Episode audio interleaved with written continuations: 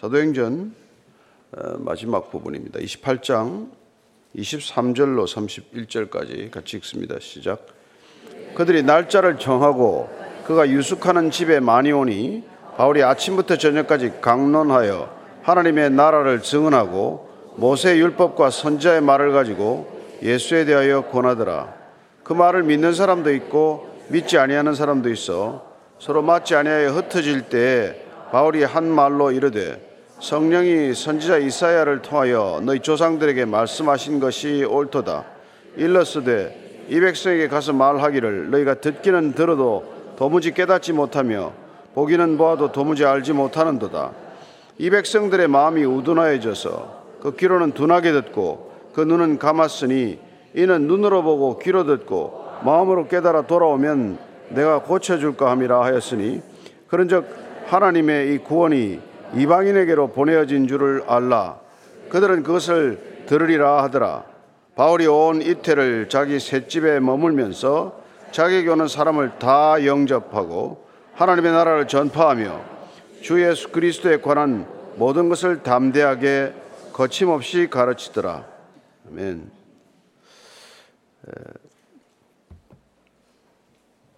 사도행전 28장으로 왜 사도행전이 끝나는가 의아해 하는 분들이 있습니다. 조금 미흡하게 끝난 듯 그런 느낌을 갖죠. 왜 2년 동안 있었던 일을 좀 더 자세히 기록하지 않나. 또 혹은 그 이후에 바울이 어떤 이렇게 또 전도 여행의 흔적을 남겼나. 이런 것들에 대해 조금 더 정보를 제공할 만한데 누가는 왜 여기서 어, 복음서를 마쳤을까, 이그 사도행전을 마쳤을까 그런 의문을 가질 수 있습니다만은 사도행전은 바울의 얘기가 아닙니다. 바울의 얘기가 많이 기록되어 있지만 바울이 주인공이 아니라는 뜻입니다. 바울은 하나님께서 쓰신 하나님의 사람입니다. 그를 통해서 많은 일이 일어났고 그를 통해서 많은 지역에 복음이 전해졌지만 그 복음을 전하는 주체는 하나님이시라는 것이 누가의 기본적인 생각이에요. 그래서 바울이 로마에서 거침없이 복음을 전할 수 있는 상태로 이 세상이 달라진 것이면 기록으로 충분하다는 것이 저자 누가의 생각이라는 것입니다. 더 이상 어, 바울이 더 자세히 기록되는 것. 마치 모세가 어, 요단강을 건너지 못하고 요단강 입구에서 그런 세계를 마쳤듯이 우리가 한 사람에게 너무 집중되는 것 그걸 어, 어떻게 보면 기피하는 것이죠. 저는 오늘 어, 이 로마에서의 바울의 행적이 좀 더 소상히 기록되지 않은 것에 대해서 아쉬움이 있다고 하더라도 어, 이 기록으로 충분하다는 것을 안심하고 읽으시게 되길 바랍니다. 23절입니다. 시작. 그들이 날짜를 정하고 그가 유숙하는 집에 많이 오니 바울이 아침부터 저녁까지 강론하여 하나님의 나라를 증언하고 모세 율법과 선자의 말을 가지고 예수에 대하여 권하더라. 그들이 날짜를 정하고 온 것은 두 번째 만남이죠. 네, 이미 유대 지도자들을 초청을 해서 어, 바울이 왜 로마에 오게 됐는지를 설명했습니다. 그리고 오늘 날짜를 정하고 그 사람들은 그때 헤어지면서 당신이 여기 오게 된 배경 그리고 당신이 가는 곳곳마다 사람들이 반대했던 데 대한 이유를 알고 싶다라는 얘기를 했었고 그래서 오늘 특별히 자리를 만들어서 많은 사람들이 이 자리에 함께 모인 것이죠.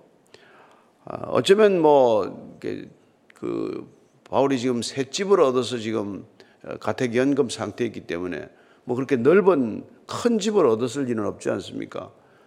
아마 방에 사람들이 가득한 그런 형국이었겠죠. 아침부터 저녁까지 어, 바울이 뭘 했는지를 이렇게 세 단으로 기록합니다. 그는 강론했습니다. 증언했습니다. 그리고 권했습니다. 이 세 단어가 하루 종일 바울이 한 얘기예요. 하루 종일 한 일이라는 것은 우선 강론하는 것입니다. 하나님의 말씀을 전하는 것이죠. 예. 그리고 증언했습니다. 예, 그가 어떻게 해서 이 사도의 길을 걷게 되었는지, 지금까지 25년 이상 그가 예수님의 부르심을 받고 담배색 도상에서 회심한 이후로 자기의 삶은 어땠는지를 증언하는 일이 포함이 됐고 나머지는 모세 율법과 선자의 말을 가지고 예수에 대하여 권하더라. 그는 구약에 딱 굉장히 회박한 사람입니다. 어, 토라라든지 구약 전체에 대해서 그는 전문 지식을 가지고 있는 사람이었어요. 어쨌건 랍비의 길을 걸었던 사람입니다. 따라서 율법적 지식에 해박한 유대인들을 상대로 그는 먼저 복음을 전할 수 있었고 그리고 율법을 통해서 토라의 곳곳에 숨어 있는 예수 그리스도의 흔적, 구약에 나타난 복음, 선지자의 말과 글에 나타난 메시아에 대한 예언, 이런 것들을 가지고 그는 분명히 예수가 그리스도다. 이걸 그가 설득할 수 있었다는 것입니다. 구약적 지식이 없었다면 그게 불가능하죠. 그러나 바울은 알다시피 뭐 히브리어뿐만 아니라 어, 헬라어에도 정통했던 사람이고 또한 그가 예수님을 만나서 구체적인 회심의 증거만 가지고 있는 것이 아니라 그가 어, 구약 전체를 꿰뚫는 율법적 지식이 있었기 때문에 유대인들을 상대로 하는 그의 이 복음에 대한 설득의 형식은 설득력을 가지고 있었던 것이죠. 누구보다도 어, 구약 전체에 대해서 해박했기 때문에 그렇습니다. 그래서 그는 모세 율법이라고 하는 토라와 선자의 말이라고 하는 예언서 전체를 통해서 예수가 그리스도다 이걸 계속해서 설득할 수 있었던 것이죠. 그러나 그러나 유대인들은 쉽게 받아들이지 않습니다. 24절 25절이죠. 시작 그 말을 믿는 사람도 있고 믿지 아니하는 사람도 있어 서로 맞지 아니하여 흩어질 때 바울이 한 말로 이르되 성령이 선자 이사야를 통하여 너희 조상들에게 말씀하신 것이 옳도다. 믿는 사람도 있고 믿지 않는 사람도 있다는 것입니다. 그때나 지금이나 언제 어디서나 누구를 대상으로 복음을 전해도 믿는 사람과 믿지 않는 사람으로 나뉜다는 거예요. 그래서 서로 이견이 맞지 않아서 흩어졌다라고 되어 있습니다. 바울이 회당에 가서 전했다면 바울이 쫓겨났겠죠. 그러나 지금 바울은 죄수의 신분으로 연금 상태에 있기 때문에 바울의 어쨌건 셋집에 와 있는 거예요. 바울의 셋집은 어쨌건 바울이 렌트비를 내니까 자기 집이에요. 예, 그러나 그러니까 떠나면서 그들은 흩어졌지 바울을 내치거나 할 수는 없는 것입니다. 바울은 이 집을 어쩌면 에베소에 있는 두란노처럼 예, 그렇게 어, 어떤 뭐 본인 자신의 충분히 이게 복음 전파의 장소로 쓸 수가 있는 것이죠. 원하는 사람들이 와서 언제든지 만날 수 있고 누구에게든지 복음을 전할 수 있는 아주 적절한 장소로 활용이 된 것이죠. 로마의 감옥이 아니라 어떻게 보면 로마의 바울 교회가 하나 세워지듯이 그 장소가 그렇게 사용이 된 것이죠. 일부 학자들은 그가 그 셋집의 렌트비를 본인이 냈다라고도 주장을 해요. 그런 텐트 메이커였기 때문에 그런 일을 할 수도 있었을 것이고 일부 그 셋집의 새 비를 마련하기 위하여 일을 하지 않았을까 이렇게 추측도 합니다. 어쨌건 오늘 보니까 그는 예수가 그리스도다고 하는 이 메시지 단순한 메시지만은 구약 전체를 통해서 설명을 했을 때 왜 안 받아들이겠습니까? 히브리인들의 생각, 유대인 전체 생각에는 십자가에 달려 죽은 메시아는 있을 수 없다는 것이 가장 큰 걸림돌이죠. 그들은 늘 하나님의 저주받은 사람이 나무에 달려 죽었지. 어떻게 인간을 구원하러 왔던 메시아가 그런 모습으로 죽을 수 있겠냐. 이거는 연결할 수가 없는 고리가 안 잡히는 사람들이에요. 그러나 바울은 들어 이사에서 53장이라든지 뭐 아브라함에서부터 시작되는 구약 전체를 가지고 아무리 설명을 해도 너무 편견이 강하게 사로잡히면은 그 말이 안 들어오는 거죠. 그렇게 설득력 있는 얘기를 해도 아무리 설교를 해도 아무리 강론을 해도 하루 종일 일방적으로 얘기하지 않았어요. 강론하는 형식 자체가 물론 뭐 본인이 메시지를 전하면 궁금한 부분에 대해서는 토론할 수 있었고 서로 질문 답변할 수 있었지만 그러나 그럼에도 불구하고 그들은 믿지 않는 자와 믿는 자들로 나뉘었다는 거예요. 그래서 지금 어, 지금 바울이 성령이 선지자 이사야를 통하여 너희 조상들에게 말씀하신 것. 이사야서 6장 9절 10절을 인용을 해서 말씀을 하는데 이게 하나님께서 이사야에게 소명을 주시는 말씀이에요. 근데 그 말씀을 바울은 어떻게 해석을 했는가 하니까 성령이 이사야를 통해서 지금 너희들에게 하는 말씀이다. 하나님의 말씀은 여러분 살아 있습니다.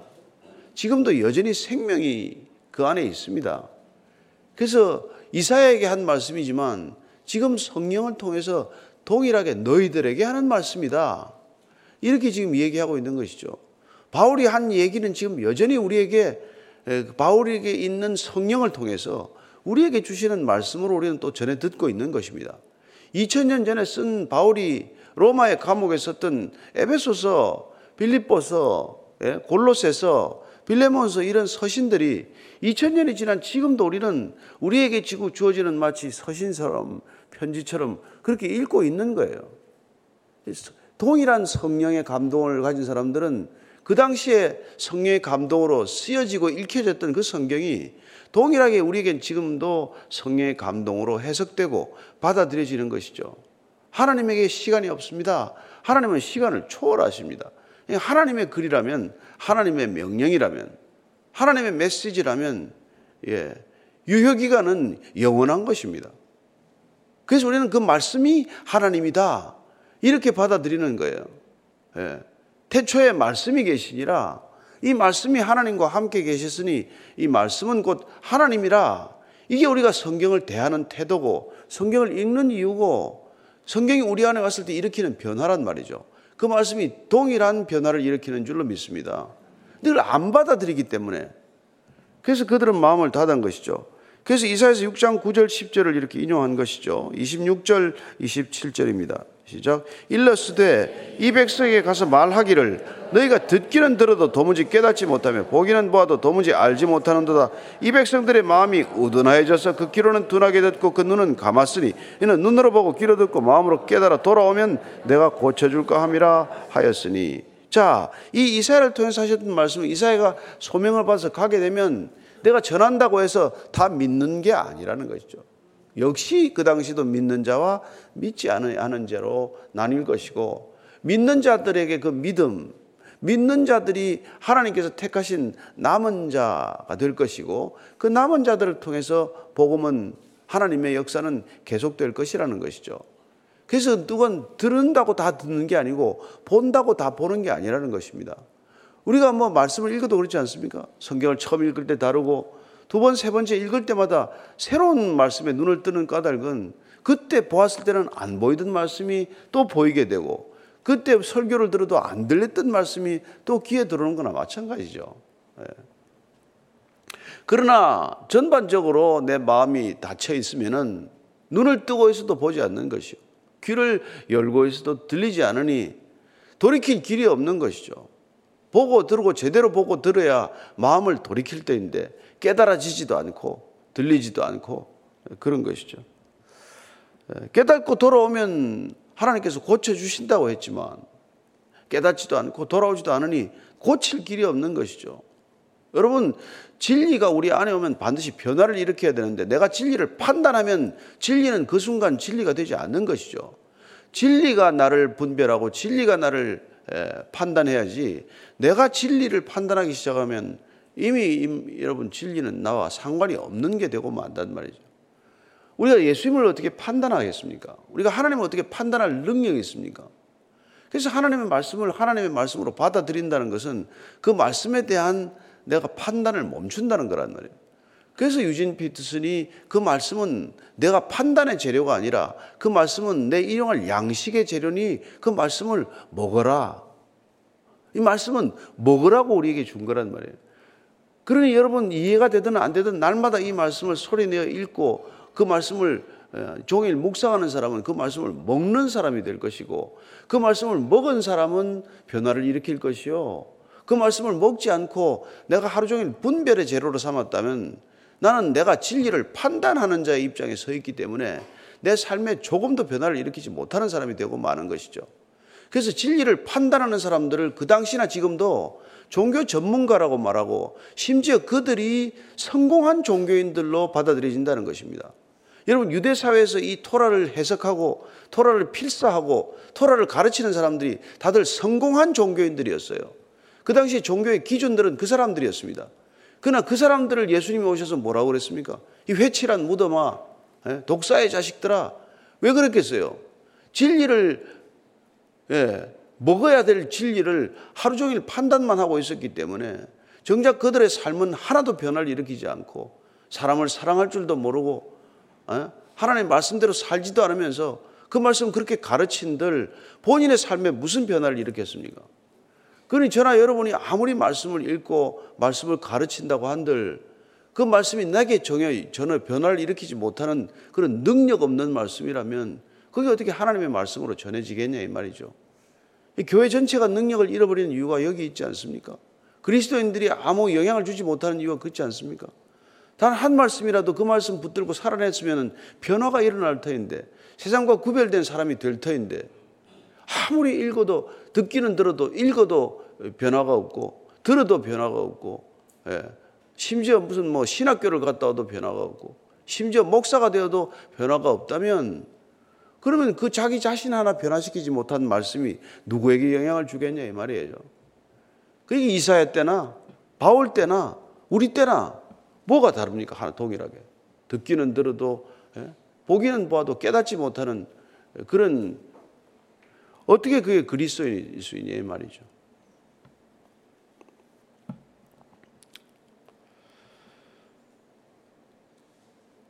그래서 지금 28절 이해합니다. 그런즉 하나님의 이 구원이 이방인에게로 보내진 줄 알라. 그들은 그것을 드리라 하더라.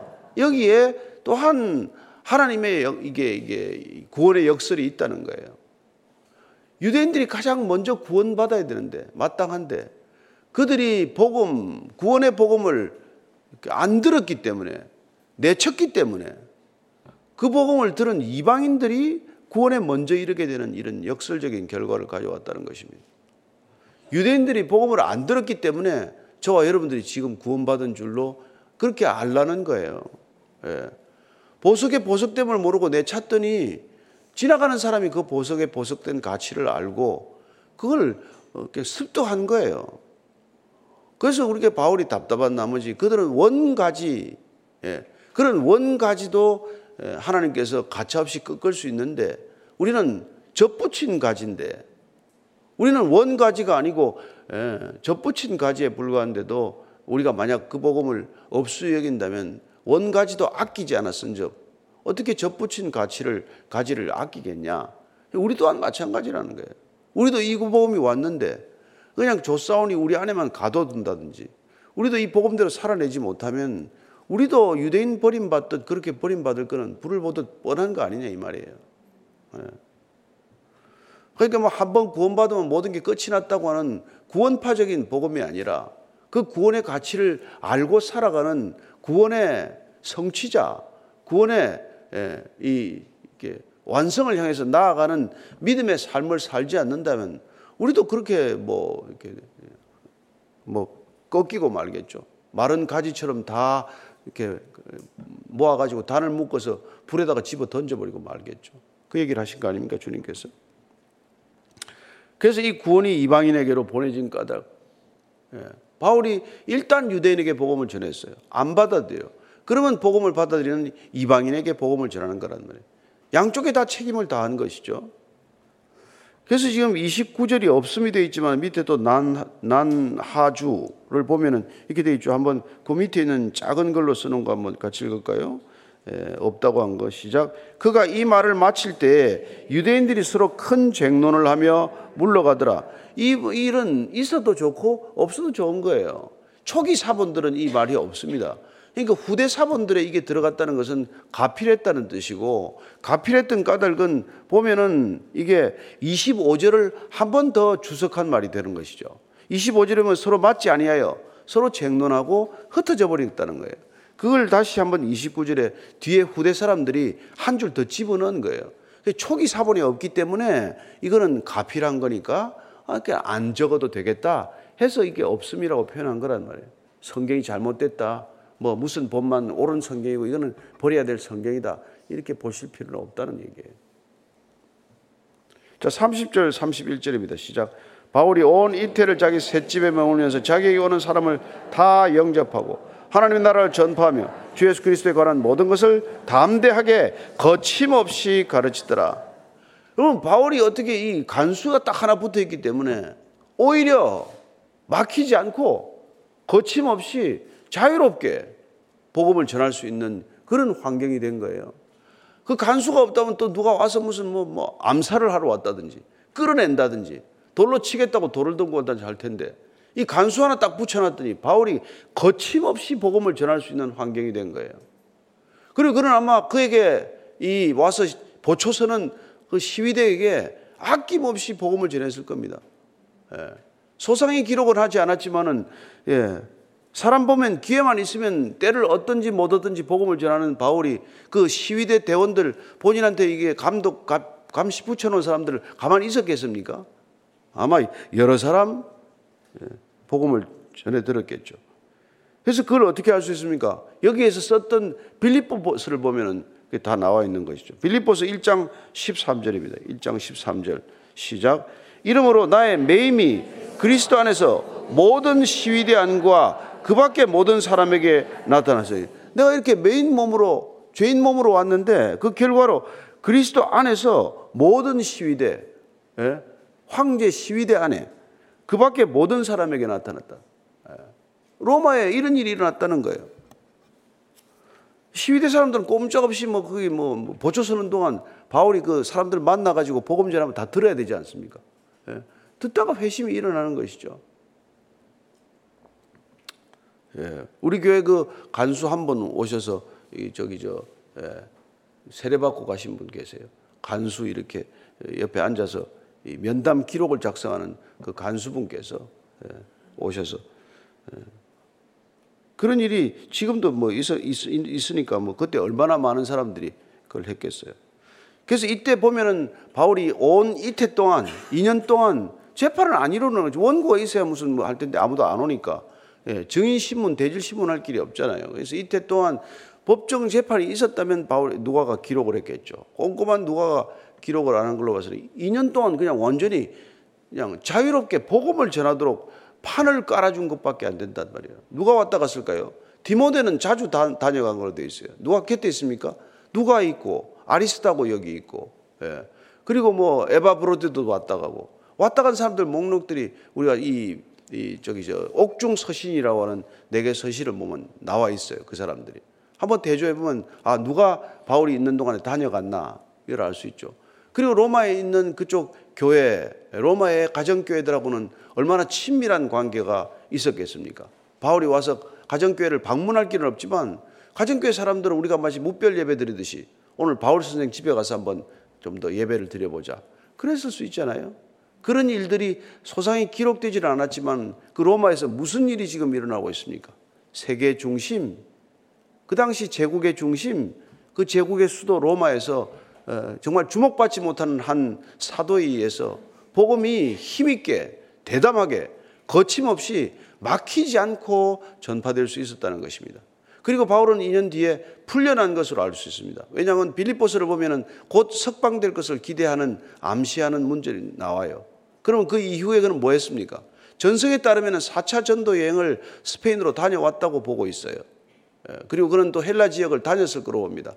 그래서 이 60년부터 62년까지 그는 이 연금 상태에 있지만은 결국은 한 2, 3년 또 더 그런 일을 하다가 65년에 네로 제임시에 다시 한번 박해가 일어나고 그런 제2차 투옥이 되고 그리고 교수형을 받는 그런 이제 생애를 마치게 되죠. 그러나 어쨌건 이 지금 누가가 여기서 끄는 것은 복음은 계속해서 이제 힘있게 거침없이 전해지게 되었다라는 것 때문에 여기서 연필을 놓은 것이죠. 우리가 아쉽긴 하지만 그러나 그 이후에 이 저기 사도행전 29장 이후에 끊임없이 이름 없는 사람들에 의해서 사도행전은 이어지고 있다는 것을 우리에게 말하고 있고 우리 또한 주의 부르심을 받은 사람들은 그 변함없는 예수 그리스도의 메시지를 전하도록 부름받은 사람들이고 이 사도행전을 이어가고 있는 여기 등장하는 무명의 사람들로 우리가 부름받았다는 것을 기억하시기 바랍니다. 사도행전을 마치면서 우리가 이 속사도행전을 써가는 믿음의 사람들이라는 것, 그 소명을 결코 놓치지 않기를 바랍니다. 우리가 때를 얻든지 못 얻든지 사도 바울이 어디를 가든지 이렇게 복음을 전했듯 우리 또한 그 복음 전하도록 부름받은 소명에 항상 충실한 저와 여러분들 되기를 축원합니다. 기도하겠습니다. 하나님 아버지 감사합니다. 우리가 예수 믿는다는 것 어떻게 해서 믿게 되었는지 이런 믿음의 선조들, 믿음의 선진들 때문에 그 복음이 여기까지 이런 줄로 믿습니다.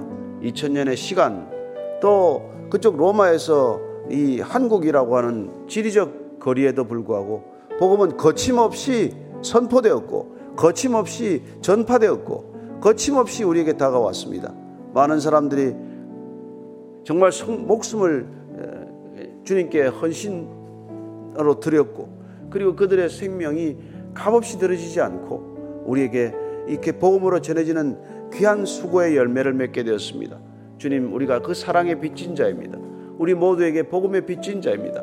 사도 바울이 유대인에게나 헬라인에게나 조에게나 자유인에게나 복음의 빚진 자라고 고백했듯 우리 또한 그 복음의 빚진 자입니다. 어느 누구에게도 빚지지 않은 자 없사오니 이 빚 지고 가지 않게 하시고 이 빚 갚을 수 있는 만큼 갚게 하시고 누군가에게 이 사랑 마음껏 전할 수 있는 만큼 전하는 믿음의 그리스도인들 되게 하여 주옵소서. 이제는 십자가에서 십자가 복음을 선포하신 우리 구주 예수 그리스도의 은혜와 십자가의 길 끝에서 맞으시는 아버지의 사랑과 십자가 복음이 참된 복음임을 깨닫게 하시는 성령님의 인도하심이 오늘도 십자가의 길 따라 자기를 부인하며 날마다 나는 죽노라 그리고 나는 그리스도로 사노라 고백하는 믿음의 사람들 믿음의 형제 자매들 위해 지금부터 영원까지 함께 하시기를 간절히 축원하옵나이다. 아멘.